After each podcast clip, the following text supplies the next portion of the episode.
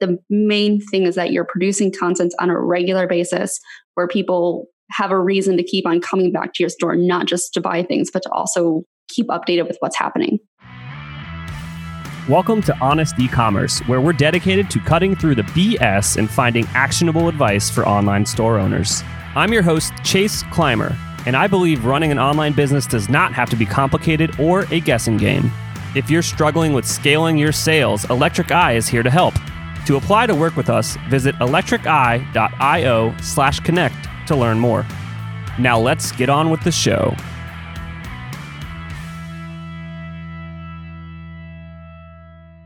Hey, everybody, welcome back to Honest E-commerce. This is the first episode that I'm recording in 2020. I almost said the wrong date. I'm not going to lie. Uh, and today we welcome to the show. Oh, by the way, I'm your host, Chase Clymer. I don't know if I said that already. Um, but today we welcome to the show. Uh, this is my arch enemy and rival, uh, Kelly from the Taproom. Kelly Vaughn, welcome to the show. Yeah, thanks for having me. Thanks for welcoming a rival on. Yes. So uh, Kelly and I have uh, we're not rivals. Like we're in a mastermind together. Uh, we're we're good friends. But she and I have a very very fun competition, friendly competition going on between our agencies. So I like to just give her some shit. Um, but other than that, uh, Kelly runs the Taproom, which is an amazing development shop down in Atlanta, Georgia. She also is uh, going to start hosting meetups for Shopify Plus stores down in that area as well. She is very active on Twitter. Uh, what is your Twitter handle one more time? It's K V L L Y. Yeah, I was going to screw it up. That's why I'm here. So she's she's got a lot of good content on Twitter. Uh, and she's now also a merchant and she sells awesome developer based clothing items. You probably have a better one liner than I do. It's merch for developers. yes, exactly. Uh, we're going to get into all of that today. But first, I guess, let's get into the background. What, what kind of led you here? Uh, not on the, the podcast per se, but like what led you to kind of be an agency owner and, and get into this space? Yeah, so I've been, I'm a front end developer myself. I've been coding since I was 11. I had my first freelance client when I was 14 years old. I was paid a t shirt. I recommend paying your agencies more than a t shirt, but it was a good deal for a 14 year old. So I wasn't complaining. And basically, it just kind of took off from there, just getting more experience working with, uh, with clients. And I went full time freelancing in 2015. And 2015 is also when I started working with Shopify too maybe it was 2014. Years blend together now. Uh, but yeah, so I hit a point in my freelancing where I wanted to bring on larger clients, but working under my own freelance name and just partnering with other freelancers wasn't really cutting it. So I decided to rebrand to the Tap Room, and that was October 2017. So we're over two years old now. And I met you right around, I think, that rebrand, maybe a couple months later. Um, yep. So our agencies are similar in age. Uh, well, we're a little bit older, but we didn't know what we were doing until we met Kelly. I take full credit for that. Awesome. So Kelly and I are both pretty active in the Shopify space with our with our agencies. Um, so being agency owners, we deal with a lot of different e-commerce businesses. So the first thing we were going to discuss today on the show was kind of what separates uh, not the winners from the losers, but what are the successful brands doing and what are the traits of a successful brand uh, coming kind of from an outside perspective. So I know the first one that we discussed a little bit off air was uh, oftentimes is what separates a winning uh, brand from. I, I need a better analogy than that. Kelly, you got a better idea? what sets the more successful brands apart. How about that? Yeah, let's go with that. Yeah, we'll go with that. So what we agreed upon was that they have like a content production system kind of built into the business. I know we see that a lot with lifestyle brands.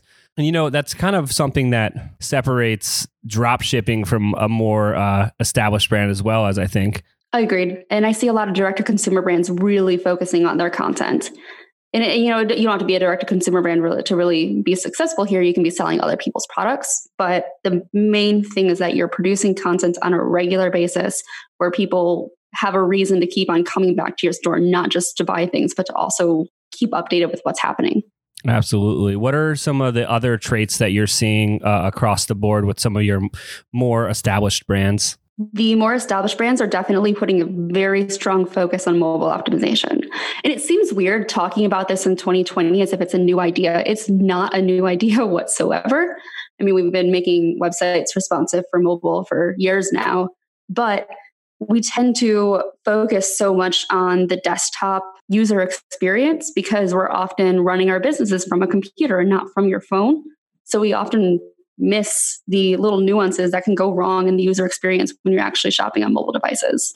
I think what might have happened was people were focusing on just checking the box that this is responsive versus this is a journey where I can actually do what I need to do.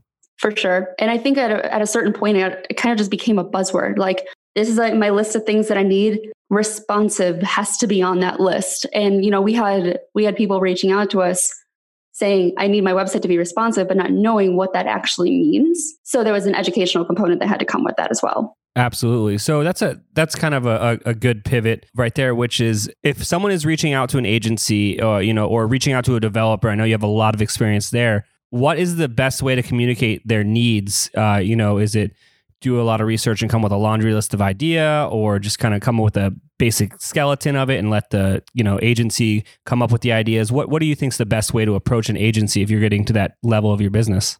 what I look for most, what I see to be the most successful brands reaching out to us who need help is knowing what they want their future state to look like or what they want their future state to be, but maybe not know how to get there.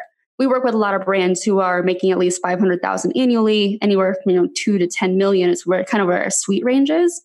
And these are merchants who have gotten to a certain point in their you know business where they're they feel like they're they're doing a great job. And i mean if you're doing half a million a year you're doing a great job.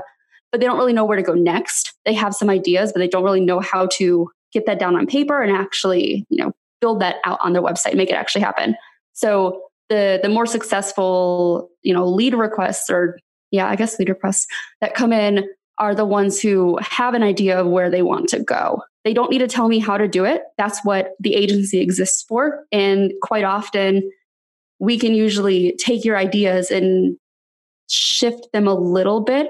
That's going to be more optimal for your brand because we often get ideas from other stores like our competitors. And we fall into this trap of wanting to copy them. And your brand is very unique, and you need to be focusing on what's best for your own brand. So I shouldn't have a laundry list of requirements and and hand those to you in a brief. I prefer not to have that. So what what separates kind of like a laundry list of requirements from, you know, just explaining to me or explaining to you what the job is to be done? We help frame what the job is to be done. That's kind of our role as the subject matter expert here. We are the ones like you're hiring us not just to do what you want us to do, but help tell you what it is that you need to actually continue to grow. So I'd rather know more about your goals and your future state and, you know, what you envision the business looking like and then let us guide you there. Um, how many times does someone reach out and they want X, but at the end you actually end up moving towards delivering Y? Um, not wise isn't the word, but like, you know, they wanted one thing, but you are actually, you come up together and you deliver something completely different. And, you know, why does that happen? It happens all the time. Again, because we focus so much on what other people are doing and not necessarily what we need to do. So we help kind of position what it is that you need to actually be doing, if that makes sense. No, it does. I see oftentimes people are like, I need to move this button here and I need to uh, change this like page design to look like my competitor. And then if you unpack it a bit more, and it's like, well, why do you want to do that? And it's like, oh, we want to increase our conversion rate. And you're like, well, if that's the actual issue, here's what you should really be doing. And then, you know, and that's how working together with with subject matter experts such as myself or Kelly is really going to change your business. Uh, you're looking for someone that has you know some experience here and can take your ideas and help you grow the business as opposed to someone that just executes on what you want. And that's what really sets agencies and freelancers apart from people who can just do what you ask them to do versus those who are actually guiding you to what you need to do. And then, of course, doing it. Absolutely. I think uh, once people stop referring to themselves as a freelancer and they start referring to themselves as a consultant, is when they've made that shift where it's like, what you want may not be what you need, but I want to help you. And then you have more conversations. That's totally true. I think another another comparison there is being a vendor versus being a partner. Oh yeah, absolutely. We don't want to be seen as just another vendor that you're working with. We would rather be basically an extension of your team. Yeah, I think when you're going and hiring a partner they're a team member they're not an employee and you need to remember that you're hiring them for their expertise Uh, you're not hiring them just to do what you say. Um, and some people need to hear that out loud. Yep. And I do want to bring back one point that you brought up where you kind of unpack what you're saying and you ask why they want to move the button to the left or why they want to make the change to a certain page. We're kind of like the toddler that's learned the word why, and we just want to keep on asking why, why, why, why. I know it can be kind of annoying, but I promise that we're just trying to unpack exactly what it is that that you really need at the you know at the very base level. Yeah, so actually that's probably a, that's a key takeaway from this is if you're going to reach out to someone to help grow your business, tell them what you want done and then also say why and that will give us way more information and allow us to really help you so much better and cut out half of a phone call because the first question we're going to have on that phone call is why. Yep, that's right. So I have another big optimization tip. Go ahead. I see certain brands do better at others is their support system. And I'm not talking, you know, I have friends to talk to, like I have Chase to talk to. I'm talking your customer support. Like, do you have chat on your website? Do you have like a really solid FAQs page that outlines everything that a customer might need to know? Are you quick to respond to emails? Is it the same person responding to the emails in like a specific email chain or does it switch from person to person to person? I see the more successful brands have a, like a really solid customer support strategy in place.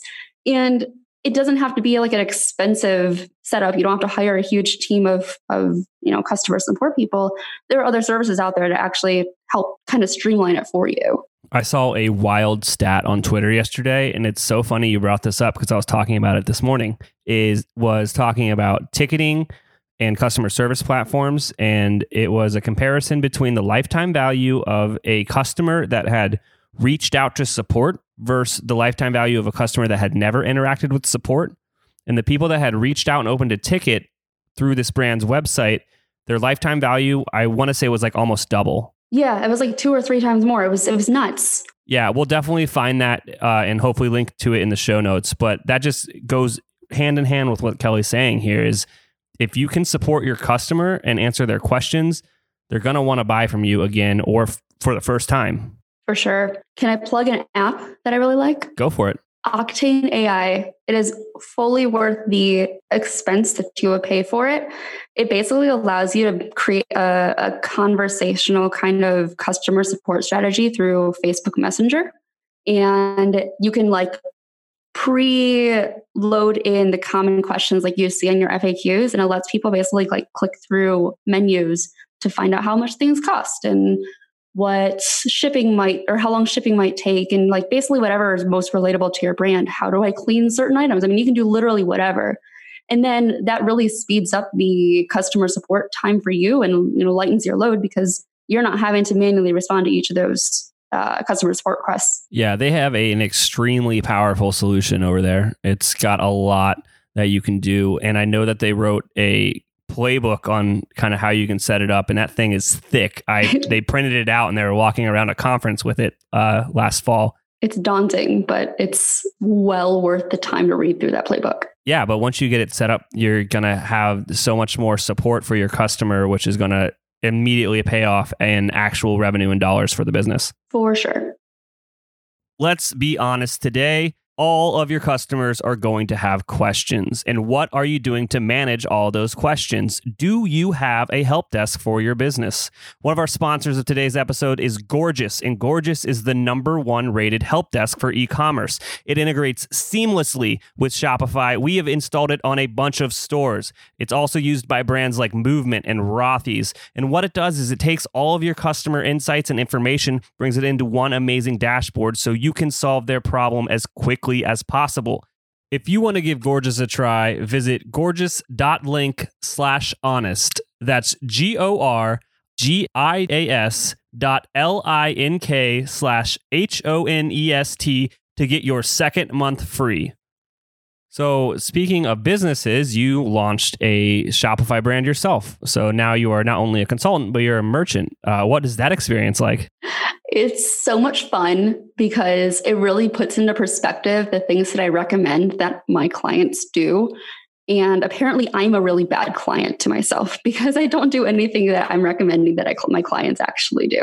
Yeah, that's the classic case of the cobbler's kids have no shoes. Exactly. Yeah. It's been it's been really cool though. I'm really thankful that I have such a large audience on Twitter because I was able to very quickly push out my products and, and begin making a profit basically on day one. Actually, I had people guarantee that they wanted to buy some things before I even opened up my store. So that was pretty cool. Definitely a unique position to be in. But when it comes to making changes to the store, adding new products, customer support's easy.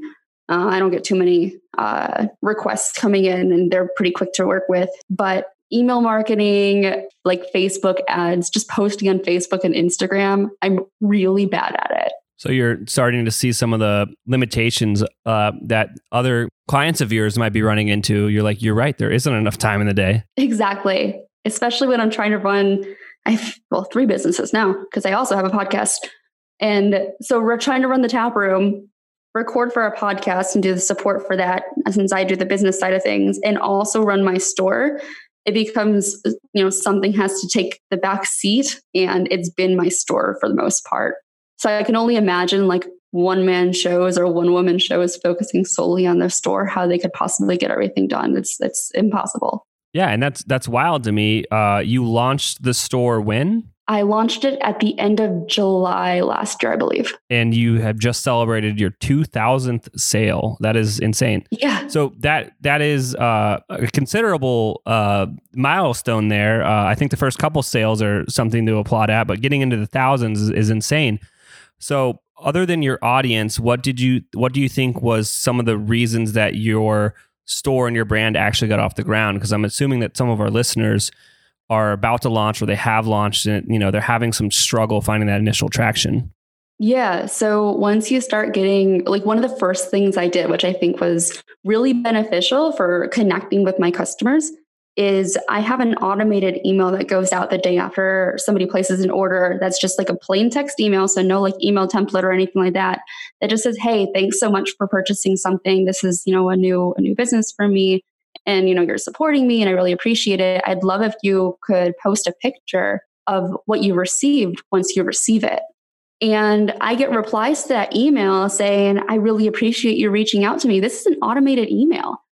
And I'm not doing any heavy lifting here whatsoever. And people send me pictures and they post on, on social media and I'll just retweet them. And those pictures result in more sales of other people wanting to buy the same thing. Absolutely. User generated content and then, you know, take it a step further and you could put it into your email blasts or you could put it into your advertising, you know, that is an amazing little system you built out there. Yeah, yeah. Also, I finally added reviews to the site. I was really slow to add reviews, which includes I'm using Judge.me for reviews and uh, I, I, people are also uploading photos that way too because it gives you the option to upload a photo and people are like oh yes i happen to have this picture of my mug so i'm going to include it. You missed out and people look at them. on 2000 reviews you missed out on. I know. No i actually didn't because i sent an email i backdated all of it. So even though i submit or i installed the reviews app like maybe december i think like early december i emailed everybody who had placed an order before that saying hey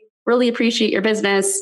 I finally have reviews on my website and I'd love for you to leave a review for the product you received. Yeah, that's something that I think anyone should do if they aren't currently doing reviews and they want to do it and they're like, "Well, what about all the old stuff?" You know, that's a, you know, you can do that. No one no one really cares. Exactly. And you know, you might get fewer people responding to it. It might result in some customer support requests, which happens. That's totally fine. I'm more than happy to help them but more pe- most people were more than happy to go ahead and leave a review. I would definitely say maybe set a, a an endpoint to how far back you want to go with reaching out to previous customers. Like if your products have like a, a limited lifespan, like if it's food or something just that is perishable, don't go you know two years back when they've forgotten what it's like to have whatever it is that they ordered from you. Absolutely.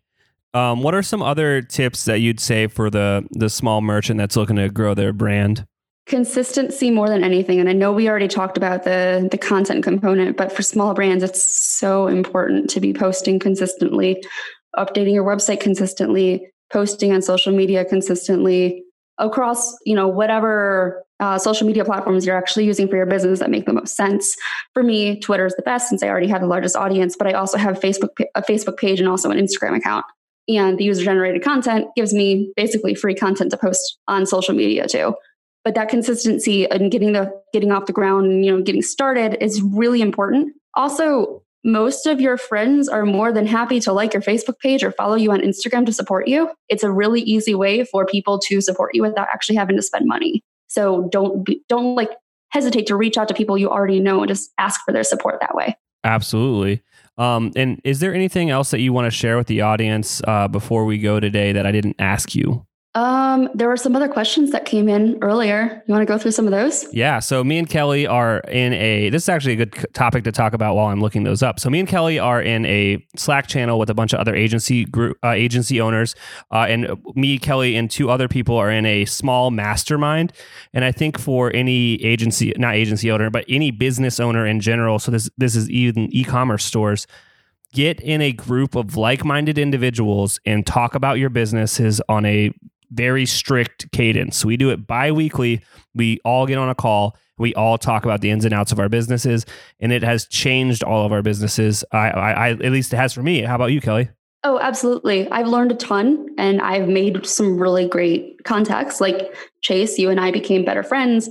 And the, you know, we formed this little competition between us, like within our agent or our mastermind that keeps us all motivated as well. We get to celebrate each other's wins. We get to help each other through our losses and just pain points and everything. It's it's really really valuable, and I think it's something that's like building that support system outside of your store for other business owners. It can be really really really helpful. Yeah, and the concept of a mastermind comes from I believe the book is Think and Grow Rich. Um, and I believe they also kind of talk about it again uh, in uh, How to Win Friends and Influence People. Uh, but you can jump on the Google machine and learn how to run a mastermind yourself. Um, I believe that there are a lot of free resources out there for you to kind of build a mastermind with like minded individuals on your own. Uh, there are also some more paid ones depending on how you perceive value. You know, go out there and get it. Um, so I finally pulled up the questions that people commented, Kelly, and they are definitely related to e-commerce. Oh, totally. The first one is: is what's your spaghetti recipe? So there's a fun story behind the whole spaghetti thing. For my podcast, which is called the Ladybug Podcast, it's uh, three of us who just uh, three women in tech talking tech, career, and code. Somehow we've gone onto this inside joke that I make spaghetti all the time. And it's not really an inside joke because I do make spaghetti all the time. Um, I don't have a super secret spaghetti recipe. I use Mid's spaghetti sauce and add uh, ground turkey in there and put a ton of spices in it. Really easy. So, if, if I want to go and listen to your podcast, learn more about uh, women in tech, learn more about how you make spaghetti, where do I go? You can go to ladybug.dev. Awesome. And how often are you guys putting out content and you know what's the structure of the show? Yeah, we put out new episodes every Monday morning. So you can always listen to something new there. We uh, it's the three of us who host it and then we also mix in some interviews with other people. So there are a lot of really good entrepreneurship episodes on there. Um, there's one specifically with the CTO of Shopify that Shopify merchants might find interesting. That's from the previous season. Awesome. And then uh, I think I do have a serious question here from Nick. So Nick Disabato asks, uh, how do you delegate work? How I delegate work. So I have been growing my team uh, for the past two years since I started just by myself as the Taproom. Um, most of our focus is on development, and I find we do a lot of retainer work. So a lot of a lot of clients who keep on coming back to us on a regular basis I find our contractors, our like our contractor developers, are best for these jobs because I can guarantee when their work schedule is going to be. For project based work, I give those to our full time employees because they have a little bit more wiggle room with having to switch between projects or maybe jump on to, do a bug fix for another client. I try to keep the work that I do now to a, a, minimum as far as development work goes because it's very difficult to wear my developer brain and my business brain at the same time. Absolutely. I have gotten kind of out of the action of doing, but every once in a while I jump in there and I love strategizing and you know getting into it. For sure. Awesome. So if people are picking up what you're putting down and, and they like uh, like you and they want to learn more about you, you know, where should they go on the interwebs? Yeah, so you can visit our website at thetaproom.com. You can email me at kelly at thetaproom.com. That's K E L L Y. You can find me on Twitter at K V L L Y. Yeah, I think that's it. And if I want to pick up some awesome developer merch, where do I go? You go to kvlly.com. Awesome. Kelly, thank you so much for being on the show. And I'm going to win the competition this year. No, you're not. Thank you. All right, bye. Bye. I cannot thank our guests enough for coming on the show and sharing their journey and knowledge with us today. We've got a lot to think about and potentially add into our businesses. Links and more information will be available in the show notes as well. If anything in this podcast resonated with you and your business, feel free to reach out and learn more at electriceye.io slash connect. Also, make sure you subscribe and leave an amazing review. Thank you.